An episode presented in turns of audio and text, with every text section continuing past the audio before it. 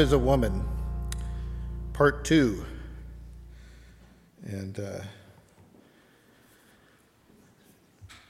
only the women get 2 sessions compared to the men who get 1. But next week we're going to keep the theme of our talk, which we'll keep it in the same slot. What is a boy to man is the title of the message. So we'll keep that in the same slot. So it'd be a good time next week to bring the young men to the session. It would be good and helpful for them, I think. So last week we talked about the identity of a woman according to God, the physical, the functional, and also the ethical. And then we talked about the forming stage and how God built woman from the side of man and brought her into the garden, placed her there in the filling stage. So we talked also about the theft of her identity and how that theft transpired through the devil and the flesh, and also through the world. So tonight we're going to deal with the church's response and also the restoration of her identity, and we'll close with that. So tonight I'm going to say perhaps some hard things, some things that you may not have heard necessarily before, but I think it's important that we, as we're dealing with this issue, that we talk about some of these things. And for those that know me well, you know that I'm deeply troubled by what other people think.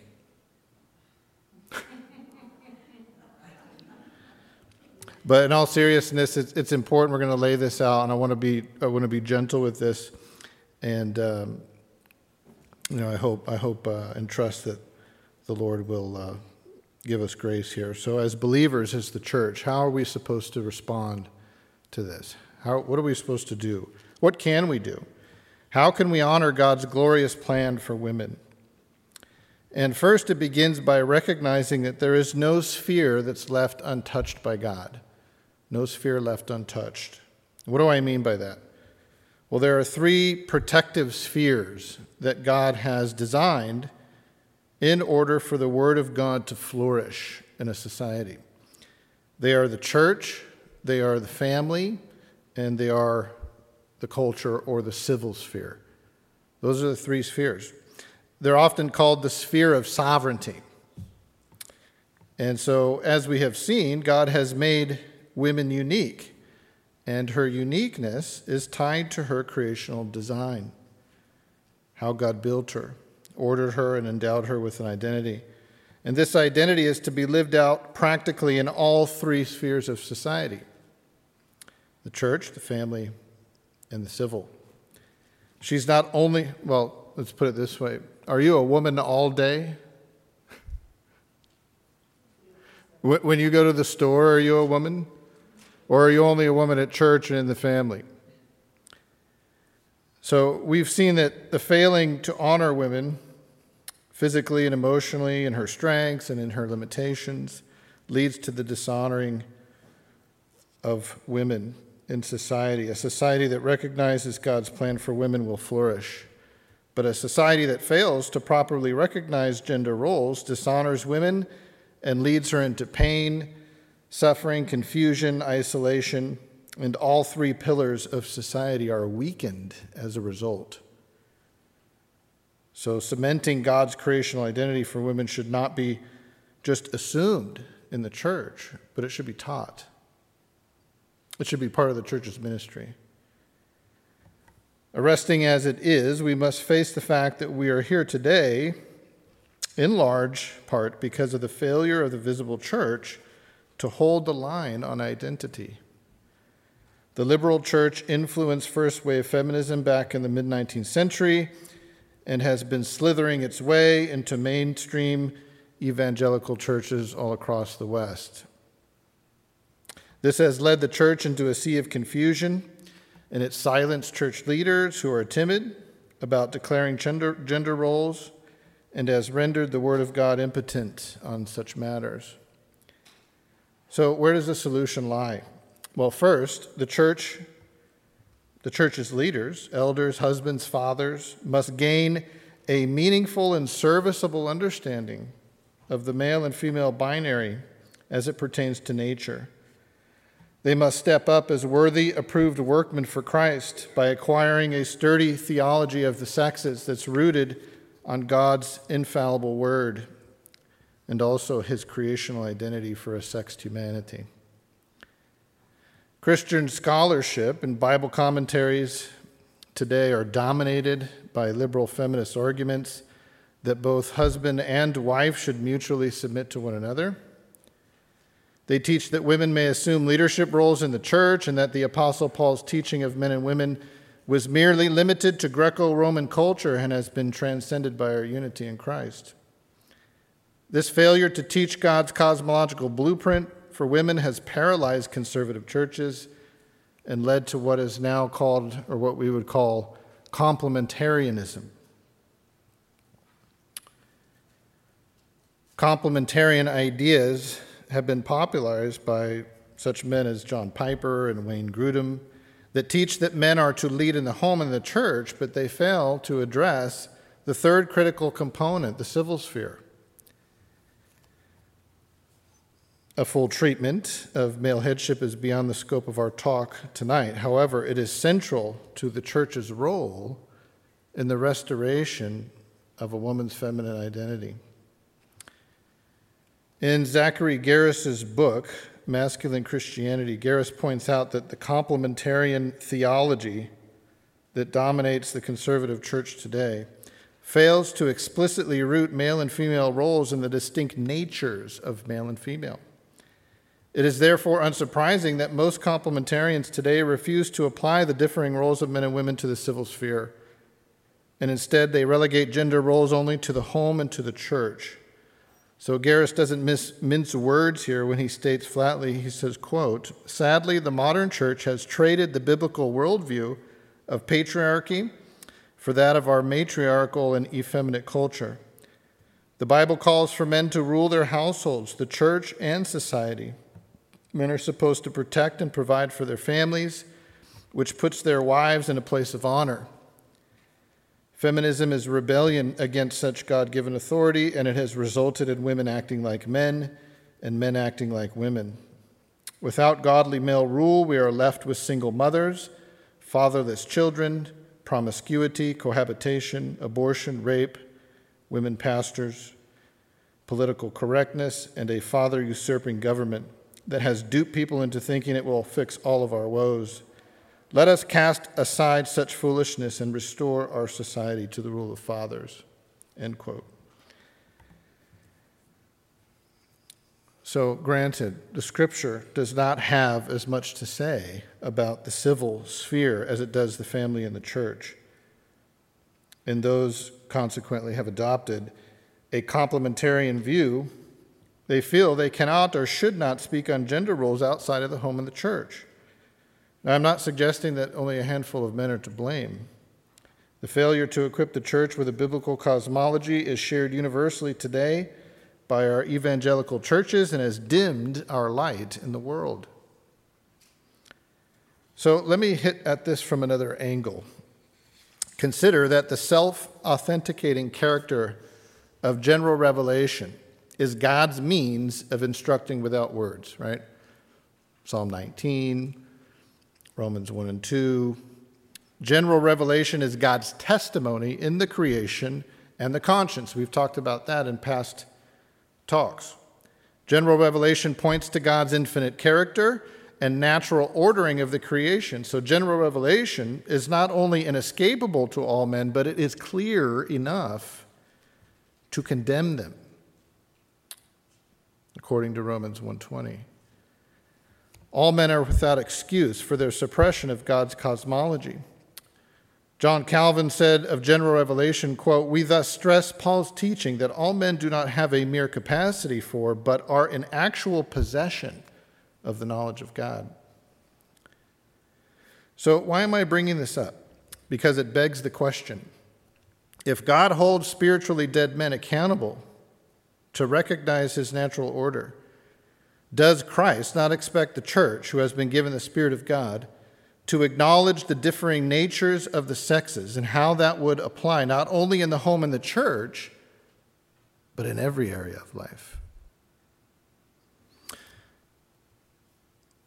So, consider this quote from Herman Bavinck. He was a 19th century Dutch theologian. He puts a fine point on the differing natures of men and women when he writes, quote, "Nature teaches this distinction. No science and no philosophy is needed to acquaint oneself with this. Men and women differ in physical structure, physical strength, in psychological nature and psychological strength. Thereby they naturally enjoy different rights and are called to different duties." Benjamin Morgan Palmer, 1818 to 1902, pastored the Presbyterian Church of New Orleans from 1856 till his death in 1902. Almost unheard of today. Right smack in the middle of first wave feminism and the push for what soon after his death would become the 19th Amendment that granted the women the right to vote. He explicitly ties gender roles to these differing natures, stating, quote, "Woman is led to this submission by the instinct of her nature. Man is endowed with attributes that qualify him for his more obtrusive position. He is strong, forceful, massive, fond of adventure, and full of dash and courage. The woman is not equipped for her station by the qualities which distinguish her. She is endowed with grace and beauty to win rather than to subdue. Above all, crowned with that sense of dependence out of which submission springs as an instinct," unquote. So this misfire has led to the overlap in the other two spheres. It is grossly negligible to accept patriarchal headship in two dimensions and then simultaneously accept an egalitarian approach in the civil. These dimensions are a dynamic integration and are not separate categories. Consequently, we find a weakened family unit and a weakened church that has embraced the spirit of the age, and that young women should be sent off like men to pursue careers, hold political office, join the military, and lead in the public square alongside men. Has God determined that the home and the church are unequivocally patriarchal and yet the civil sphere egalitarian? A woman's cosmology, given to her by her Creator, does not lie. A woman's nature cries out who she is, declaring God's creational wisdom and plan. Consider this beautiful insight from Jonathan Edwards on the cosmological dance, if you will, between men and women as it relates to courtship. It's a long quote, but it's worth it. He says, quote, "We may illustrate the nature of faith. A little consider what are those affections and motions of heart that are proper and suitable in a spouse towards her bridegroom. What are those conjugal motions of soul which are most agreeable to and do most harmonize with that relationship that she bears as a spouse? Now it is easy to everyone to know that when marriage is according to nature and God's designation, when a woman is married to a husband, she receives him as a guide, as a protector, a safeguard, a defense, a shelter from harm and dangers, a reliever from distresses, a comforter in affliction, a support in discouragements. God has so designed it, and therefore has made man of a more robust nature, strong in mind and body, with more wisdom, strength, and courage, fit to protect and defend. But he has made women weaker, more soft and tender, more fearful and more affectionate, as a fit object of generous protection and defense. Hence it is that it is natural in women to look most at valor and fortitude, wisdom, generosity, and greatness of soul.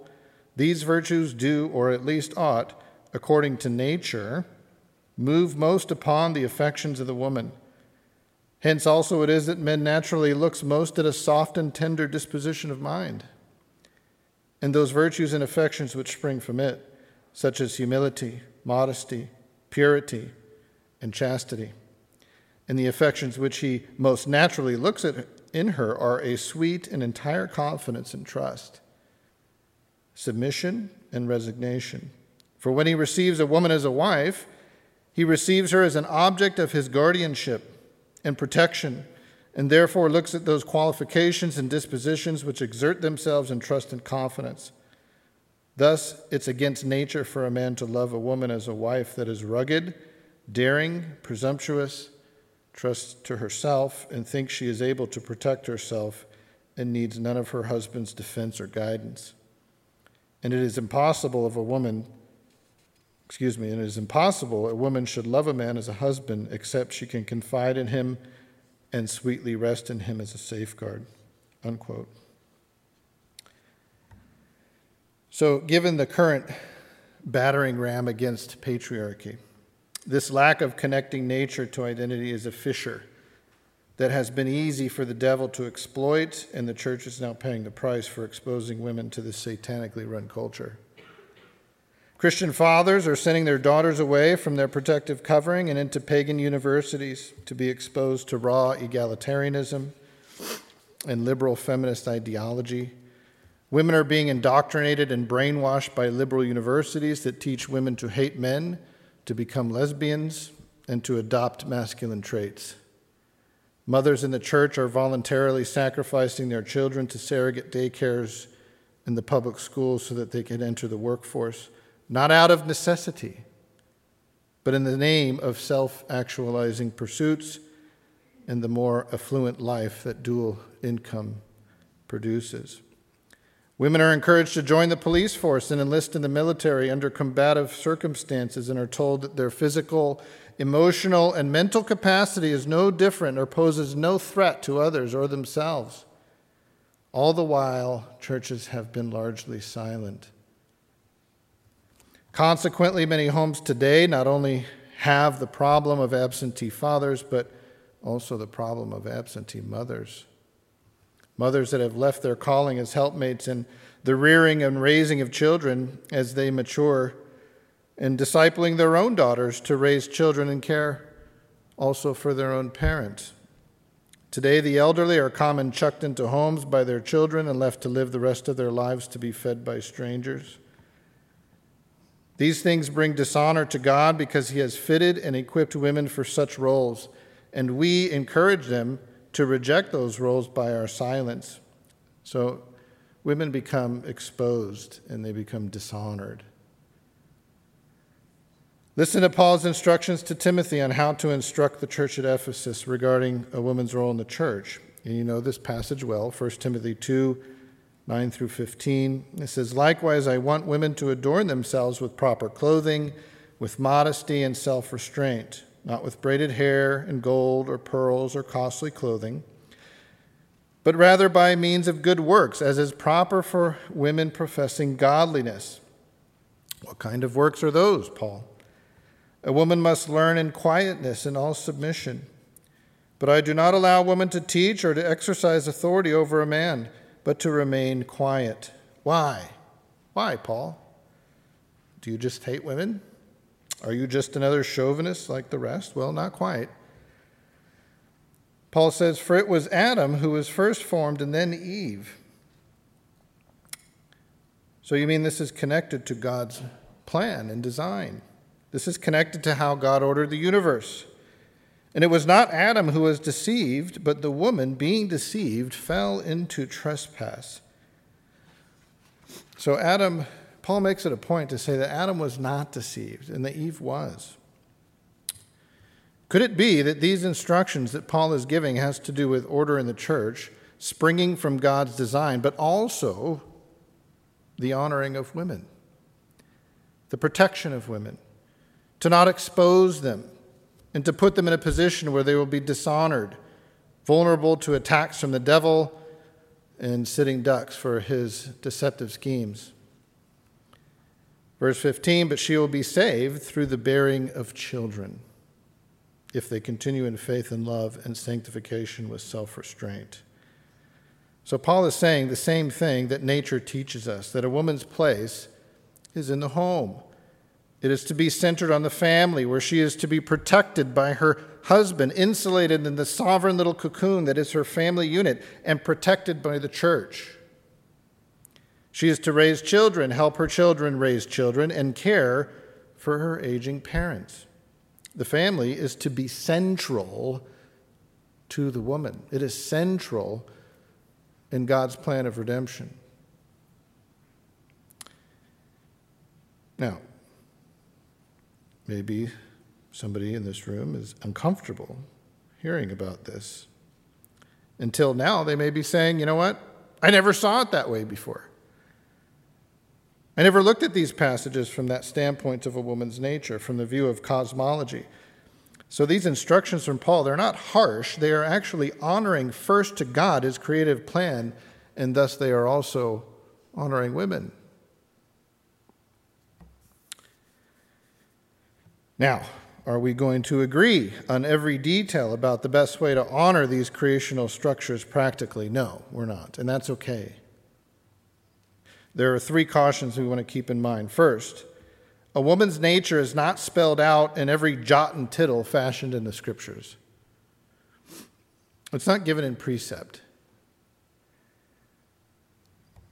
We need to be gracious here and to recognize that we are all fallible and we don't have exhaustive understanding on the complexities of our own identity. Second, there isn't a one-size-fits-all here, right? There are distinctions in job situations. There are distinctions in income differences, single fathers and mothers. We have women that are barren. So there's a whole list of distinctions that need to be recognized when we have these discussions. So this is a pattern. This is a general pattern. Third, there's also history to consider. For example, prior to the Industrial Revolution, fathers primarily worked at home with the family. Children were with their father often. So this idea that a father is to go out to work and mom just stays at home to raise the kids and, just do all the grunt work and dirty work while the father goes to work, comes back and sits back and watches TV, That is a stereotypical way of viewing masculinity. Situations are often complex, they're unique, and so we need grace. We need grace in walking these things out. 4, how Christ restores a woman's identity. How does he do it? Well, we know that God's purpose for his creation cannot be thwarted. God has built the purposes for his creation, including womanhood, into the grand story of redemption. And this leads us to the fourth and final point, the restoration of woman's identity. How does God restore a woman? The gospel message of redemption and renewal restores the stolen identity of a woman from counterfeit thieves, but he does it in a most peculiar way. Christ the Conqueror unmasked the three wicked outlaws and not only restores the female identity and calling, but he also greatly expands it. First, from the devil. After Adam and Eve fall into sin, the remainder of the Old Testament story of redemption is rooted in this enmity theme between the woman, her seed, and the serpent. Before the new creational identity can be finally realized with the new heavens and the new earth, God wants us to see how he does it by highlighting the antithesis, right? What is the ultimate antithesis of the Scripture? It is this divine conflict, how God defeats death and the devil. How does he do it? Well, women play a tremendous role. Ironically, in a twist of divine providence, though the devil deceived the woman to accomplish his purposes, God deceives the devil in a demonstration of his superior power and wisdom. God has used women in tremendous ways to accomplish his purposes in bringing about redemption for his people. Run your mind through the progressive revelation of Scripture. Think of the Hebrew midwives who deceived Pharaoh and were used by God to avert the destruction of God's people. Think of Jochebed, Moses' mother, who, like the midwives, refused to follow Pharaoh's edict and hid Moses for 3 months because she recognized that God's plan of redemption included her beautiful offspring. Consider Rahab's deceit to save the Israelite spies in Jericho, or You can recall Esther's cunning to avert genocide and save the Jewish people, or think of Jael, who tricked Sisera by luring him into her tent, and then while he was asleep, he drove a tent peg through his skull. She did.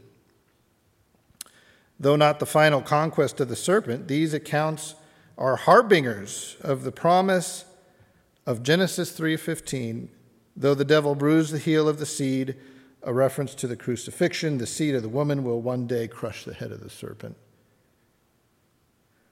Though the devil may be the craftiest of all God's created beings, he is no match for the infinite wisdom and power of God. God has used women time and time again to thwart the devil's murderous ways. So it is, Christ comes as the fulfillment of the promise made to Eve. He is the promised seed of the woman. He was born by miraculous conception to the woman who nursed our Savior on her breast. He went to the cross to boldly face the oldest and most powerful nemesis head on. In our Lord's crucifixion, he lifted the curse of sin and death. On that cross, by his death, he crushes Satan's head while receiving a mortal wound to his heel. In one victorious act on that cross, Christ conquered all three thieves. First, the devil, by destroying his plan to stop the seed from bringing about redemption. Second, the flesh, by liberating God's offspring through the new birth from the power of sin and the fear of eternal death. Third, the world, by protecting his offspring from worldly pleasures, philosophies, lies, schemes, and destructive false gospels. This does not mean Satan won't continue to attempt to thwart God's plan for women. We see his fiery darts thrown in a myriad of ways. Infanticide is in one way. Right? Detach the woman from her protective head, expose her to lies, and then go into her holy space before birth, a place of protection and nourishment, and destroy the seed within her. And if the devil can't get to the offspring in the womb, then he will attack the womb itself. Consider that legislative bills are being introduced and passed that would offer for sex change operations to confuse children without the knowledge of their parents. And some of those include double mastectomies for prepubescent girls, ensuring that they will never be able to bear children. Well, and if that doesn't work, there are puberty blockers, hormones, birth control pills to cut off the ability to conceive. The devil will sling his arrows at the level of education through wicked doctrines that create gender confusion and identity confusion among the youngest and most vulnerable. Toddlers are being exposed to drag queen story time events in public libraries. So we live in this already not yet time in redemptive history, and Satan is raging because he knows his time is short. So how does Jesus redeem woman from herself, her flesh, and restore her identity? Jesus redeems the woman by revealing the sinfulness of her own heart and by giving her a new identity through the new birth. Though she may still struggle with sin, Christ has broken the controlling power of sin in her life, as we heard this morning. She now has a new master and a new lover of her soul. This does not mean women won't face particular struggles. However, where sin still remains, the redeemed woman can have confidence that wherever the challenges may lie, she is freed from the dominion of sin to bring forth spiritual fruit for God. God honors the woman's new creational identity in that he associates women with his chosen people. Israel is depicted as God's precious wife who was so often oppressed by her sin and who suffers the consequence of self-inflicted wounds. Yahweh describes himself as Israel's husband, who is in his condescension made a covenant with her despite her unfaithfulness. He provides the best wine at her wedding, signifying the new creation has arrived. He seeks her out at Jacob's well, the historic place of Old Testament engagements, to give her pure living water and free her from her sin and oppression.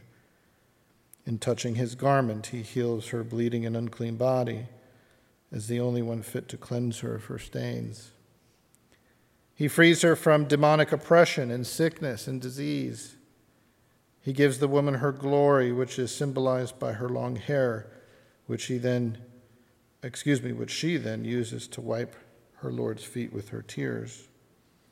She is the first personally to see him after his resurrection and the first to embrace him. The king redeems his bride by sacrificing his life for her and ransoms her at a great price, the price of his own precious blood.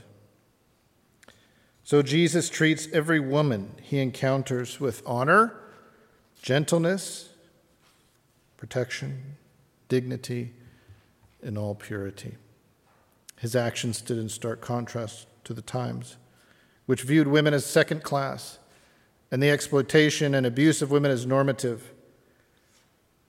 Even Jesus' disciples were shocked and often astonished to see Jesus stooping so low as to even speak with a foreign woman.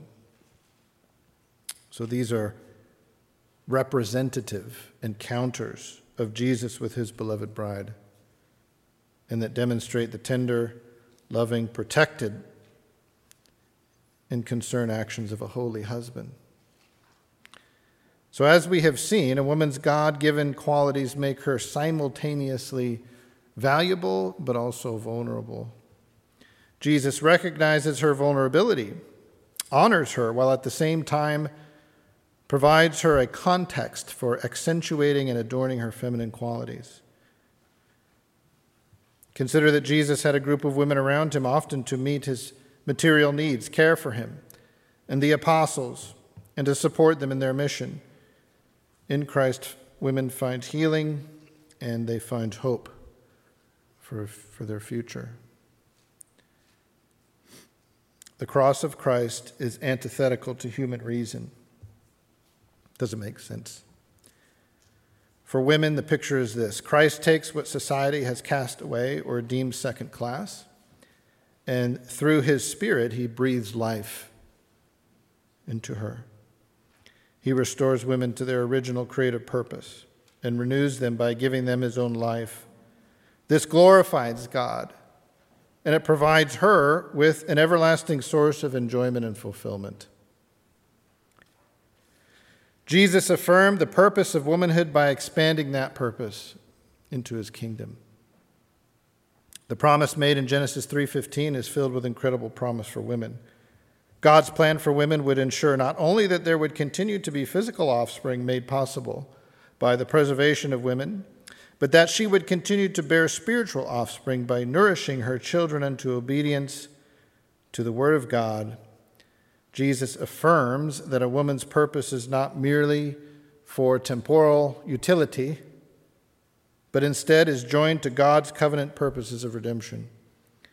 This eternal hope for women is beautifully articulated in the account of a young woman who had her eyes fixed upon her glorious groom. It says this, quote, "In 1859, the great Presbyterian preacher James Henley Thornwell had the opportunity to announce the wedding of his daughter, Nancy. In the weeks leading up to this event, the hundreds traveling would end up instead at a funeral, not a wedding, as she took ill from typhoid and began a rapid demise. Thornwell, overcome, came to his daughter's bedside in her waning moments and said, 'Oh, my dear daughter, such tragedy.' Well, she replied, 'Father, do not weep. I know my Savior.' Well, he said, 'But this was to be your wedding, your whole life now before you.' And she, the youth, yet with greater maturity, said, 'Father, but now I go to a greater groom that I am prepared to meet.' Nancy Witherspoon Thornwell was laid to rest in a wedding gown, and the tombstone reads, 'As a bride prepared for her groom.'" So under the new covenant, which Christ inaugurated, a change took place for women. "Go and make disciples of every nation." We heard that this morning. What is that? It is a call to fill the earth with spiritual offspring. The Apostle Paul, along these lines, says to the Galatians, "My little children, for whom I am again in anguish of childbirth until Christ is formed in you." So the entire bridal community has been given the task of raising spiritual offspring in all four corners in order to repopulate the earth for God.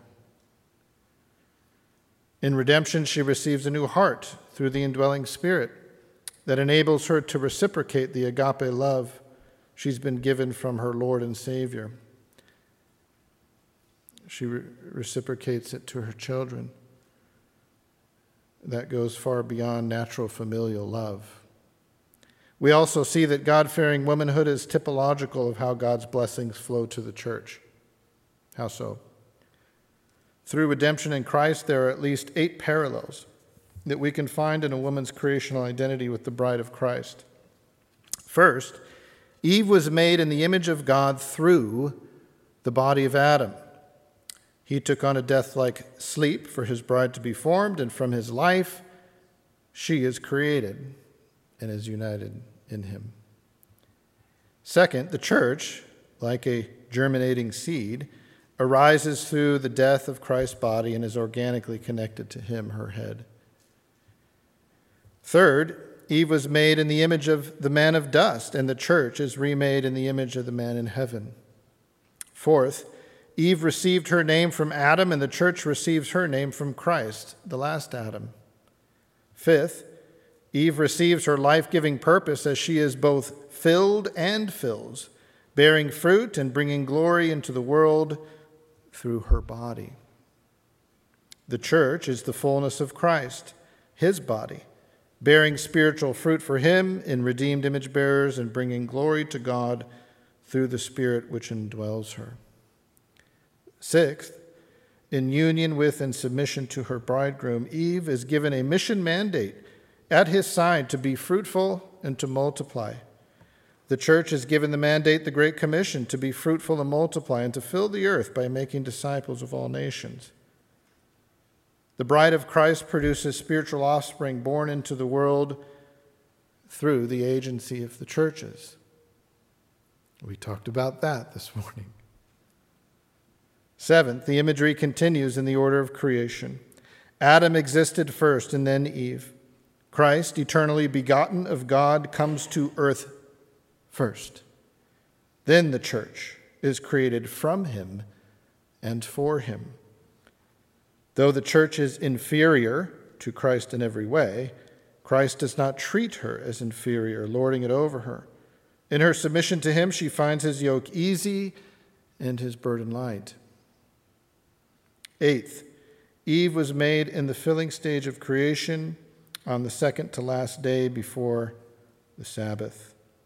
In like manner, the church is made in the filling stage of the Spirit on the second to last stage of redemptive history before the Sabbath rest of the new heavens and the new earth. So there are 2 reasons why Eve is created second. First, Adam needed someone to complement him and to help him on his mission.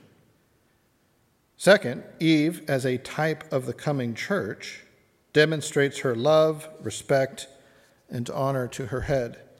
Redeemed women, therefore, reflect the spiritual redemptive purpose of the church to love, to respect, and honor her husband, which her temporal purpose prefigures. This union is part and parcel to how God has determined to give a physical picture of the spiritual reality, namely that God, through his gospel, is uniting himself to himself. And what? For himself.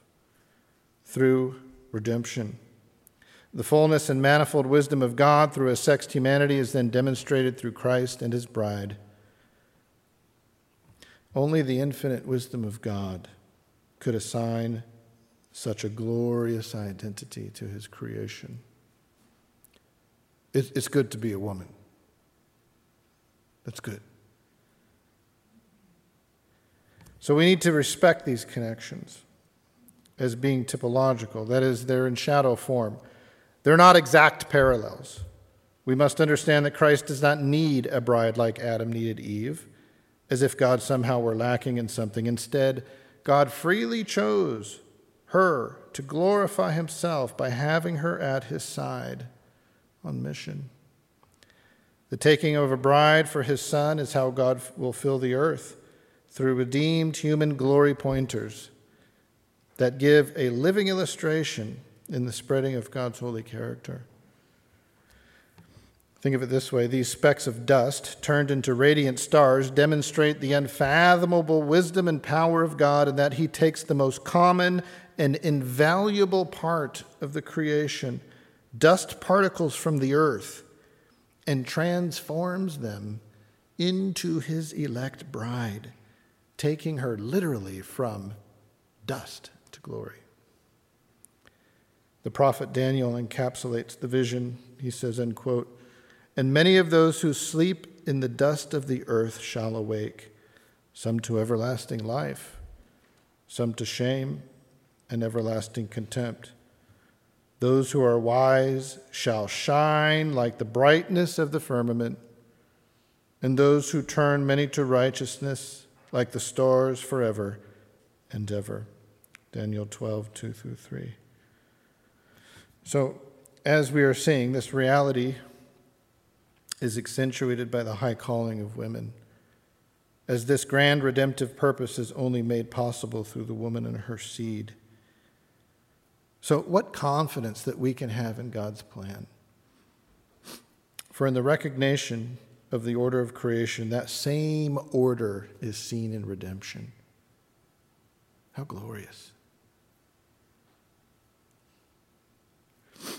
Meditating on these realities provides much needed motivation for the church to live out her responsibility of filling the earth with the knowledge of God, including the knowledge of God's wonderful binary plan for the sexes. This wisdom of God will confound the three counterfeit thieves that look to rob, kill, and destroy the female identity.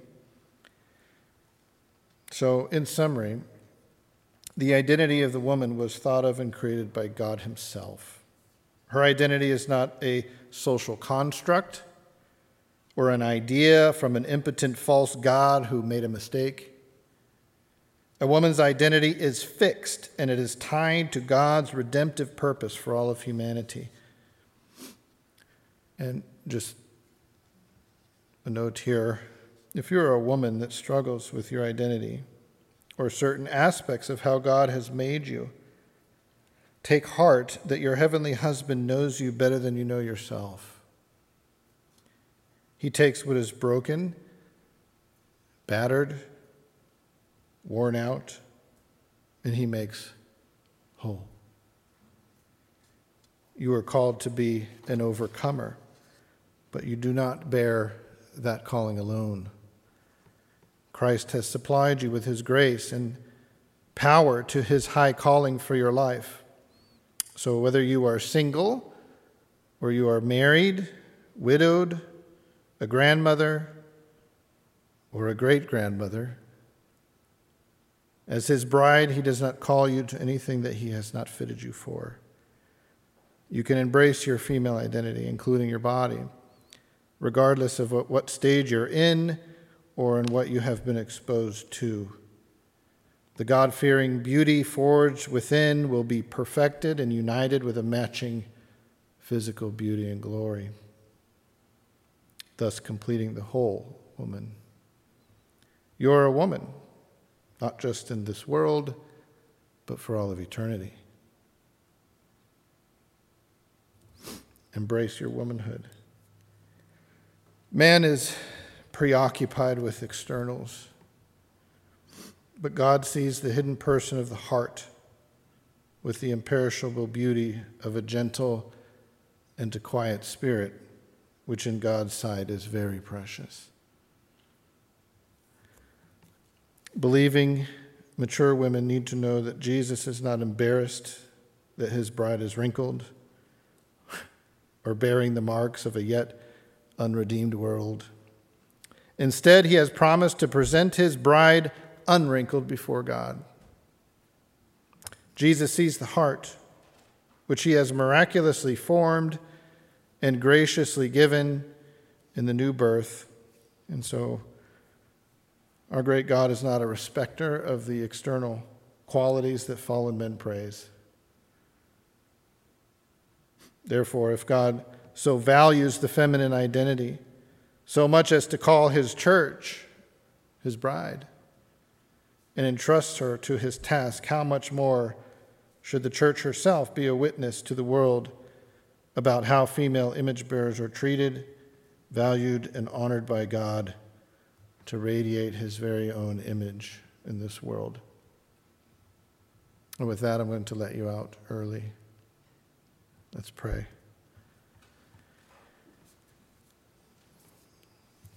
Father in heaven, we love you. We love how you save. We love how you've created us and that you've made us all distinct and different and unique. And you've made men and women that together, when brought together, reflect your grand and vast image. You're an amazing God. You not only forgive us of our sins, which are piled high to the heavens, but you redeem us. You give us a new identity, a restored identity, even grander than the identity before the fall, because we are united in your Son. Help us to live in that reality. Help us to think